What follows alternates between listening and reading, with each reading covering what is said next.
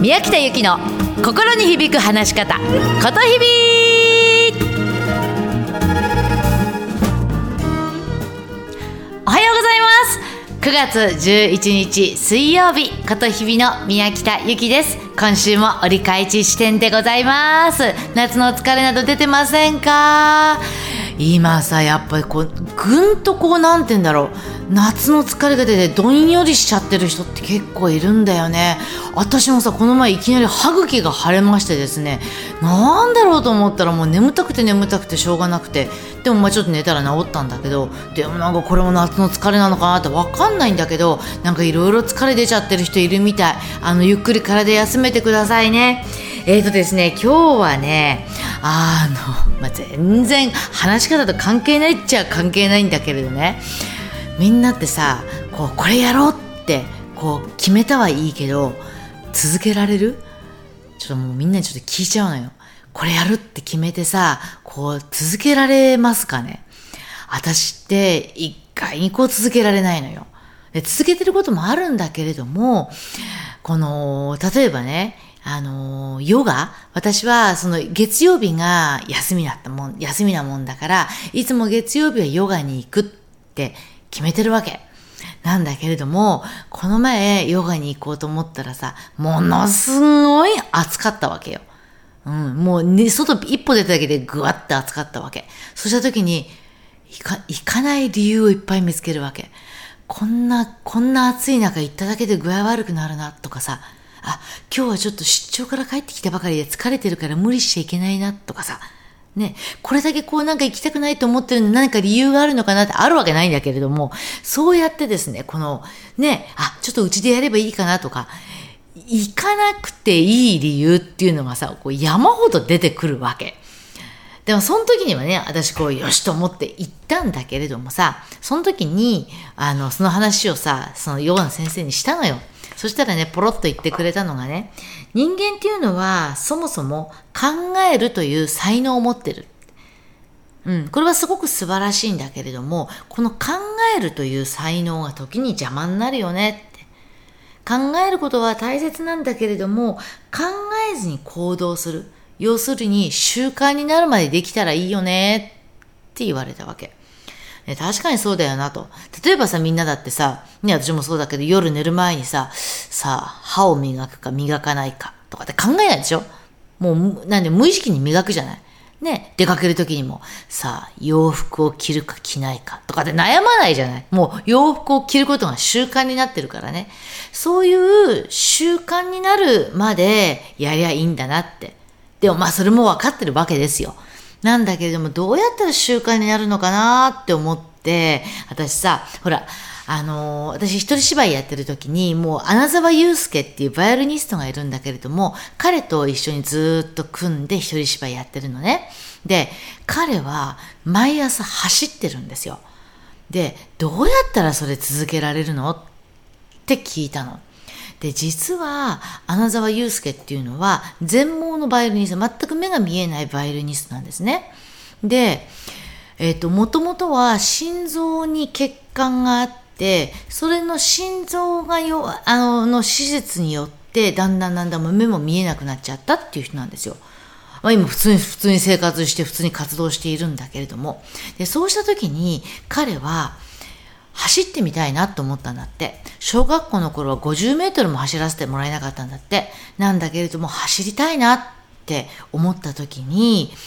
ね、全盲だから外とかは走れないじゃない。だからお家にね、ルームランナーを買ったんだって。それで最初は50メートルも走っちゃいけないって言われてたから、恐る恐る1分とか3分とかって言って、ゆっくりゆっくり走ったんだって。それでちょぴっとずつ増やしてって、去年なんとフルマラソン出たのよ。すごくない？ 50 メートル走れなかった人がさ、フルマラソン出て走り切ったのよ。で、その穴沢さんに、どうやったらそうやってコツコツ続けられるのって、途中で挫折しそうになったことないのって私聞いたの。そしたら、いや、あるよ宮北さん、そんなしょっちゅうだよ。なんだけれども、僕は今基本ルームランナーで30分ぐらい走るってって決めてるんだけれども、今日はだるいな、走りたくないな、疲れてるなっていう時には3分でよしとする。自分がよしとするまずボーダーラインを決めるんだって。これだけ1分でもいいと、1分でもよしとするって、それで自分を許可出すんだって。でそれすらもできないことあるわけ。もう全然走る気もならなくて走らないって、3日坊主になっちゃって3日間ぐらい走らない、それもいいと。なんだけれども4日目には走ると。そうすると3日坊主もまた続けて、それを3日坊主を続けてったらね、1ヶ月10日後にはとか1ヶ月後にはまたそれのだらけなんていうの量が増えてるわけですよ。なので3日坊主になってもそれを続けていけば結局つながるんだよねって、ああなるほどなと思った。なので私もそうなんだけれども、続けてる、やると決めたことが続かないときにはまず最低ラインを決めておく、それと3日坊主でも続けていればそれが習慣になるっていうこと、なのでぜひちょっと私も頑張るので一緒に頑張ってみましょう。そんなちょっと話し方とは関係ないんだけれども、ちょっとそんなお話でございました。さあここからはちょっと話し方にまつわる方をします。書き言葉と話し言葉ってわかります？この中でもね、例えば今日ちょっと人前で話さなきゃいけないとかって言って原稿を起こす人っているよね。で原稿を起こすことはすごくいいんだけど、原稿に起こしてる段階で書き言葉になっちゃってる。でそれをそのまま頭で覚えてそのまま人前で話しちゃってる人って結構多いのね。そうするとね、イメージが湧かないんですよ。なので書き言葉は必ずいい言葉、話し言葉に変換するっていうことを覚えてもらいたいのね。ちょうどさ、これラジオだからちょうどいいんだけれど、例えばよ、みんな私が今こうやって話してるでしょって、文字は見えないじゃないって時に、資質をちゃんとチェックしてくださいって言った時にそれイメージできる、難しいよね。でも皆さんぜひ出ていくお金を必ずチェックしてくださいって言うと、おうってイメージできるでしょ、ね。あ、例えば言動を変えましょう、ね。日本語って漢字があるからさ、漢字で書くと言うに動くなわけですよ、ね。で文字ベースで見ると言動を変えましょうって文字ベースで見るとイメージ湧くんだけど、話し言葉でさ言動を変えようって言った時にイメージ湧かないよね。そうした時にこれを言葉や行動を変えてくださいって言うとイメージ湧くよね。あと受容しましょうって言ってもさピンとこないじゃない。でもそれを認め受け入れてくださいって言うとピンとくるよね。なのでぜひこの皆さん何か原稿で書いた時にもこれをちゃんと書き言葉から話し言葉に変換するっていうこと、これやっぱりねちゃんと意識してもらいたいの。じゃあどうすれば変換できるか。書き言葉を話し言葉に変えると、変換するときのポイント2つあるのね。まず1つ目が、自分が話したときに10歳の子供でも分かる言葉にしようっていうことなの。例えばさ、子供にさ、言動を変えてって言ったって分かんないよね。でも、あなたの言葉と、それから行動を変えてみてって言うと10歳の子供分かるよね。そういう風にしてやってもらいたいのね。あと、あなた自身が声に出して話したときにちゃんと思い描けますかっていうこと、言動を変えましょうって言ったときにその映像が浮かびますか。それよりも言葉と行動、あなたの発する言葉と行動を変えてくださいって言った方が思い描けませんか。ぜひあなた自身が思い描ける言葉で話をしてもらいたいの。これが書き言葉を話し言葉に変換する時のポイントね。でこれができるようになるとね、話しててものすごい言葉がエネルギッシュになるんですよ。よく自分が起こした原稿をねそのまま一生懸命覚えて話す人がいる。それって所詮書き言葉だから自分もイメージ湧かないんだ。当然言葉に魂が宿らない、エネルギーが湧かないのね。でも話し言葉に変換すると話しているあなた自身がすごくイメージできるから、なんていうのかな、話すときにとってもねエネルギッシュになるの。なのでぜひ書き言葉を話し言葉に変換するっっていうことを覚えてみてください。はい。ですね、私ね、結構、こ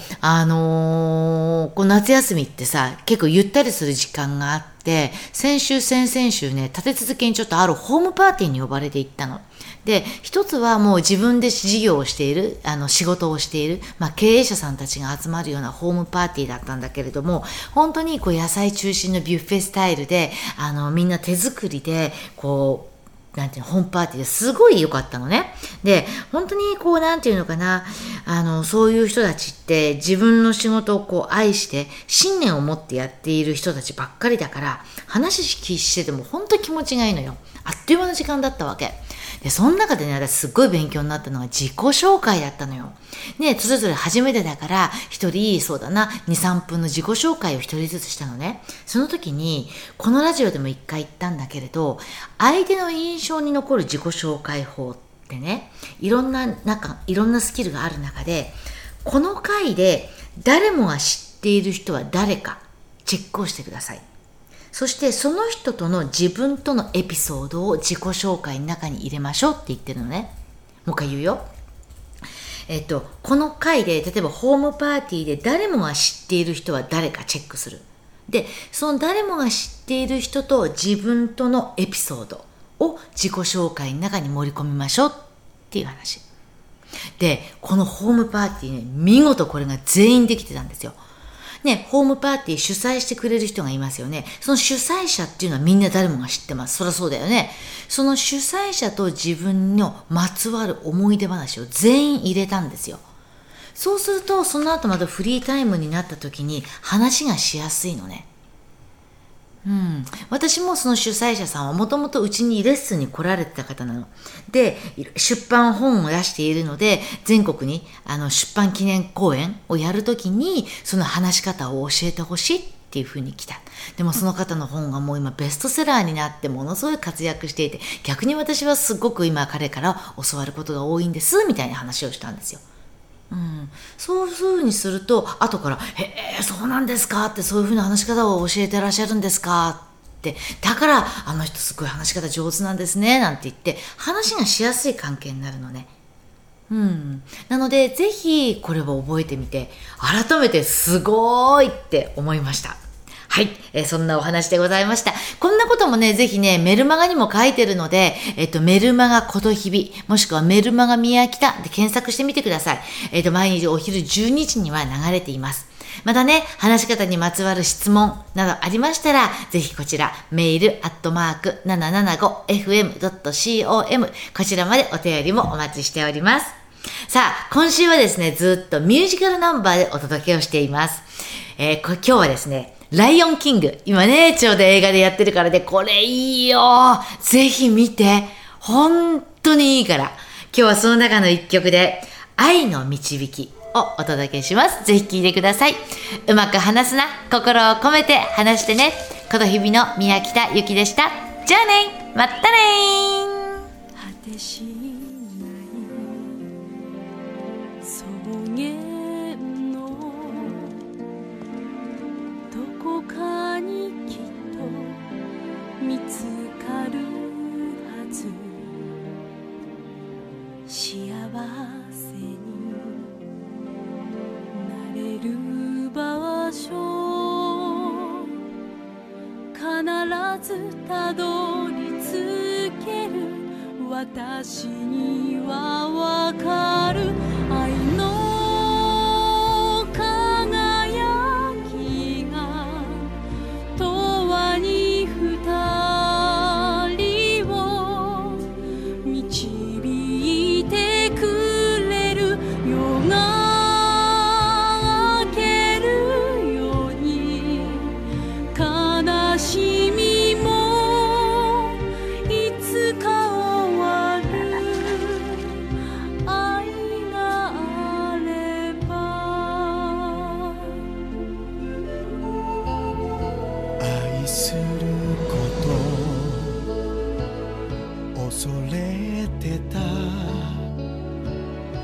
けども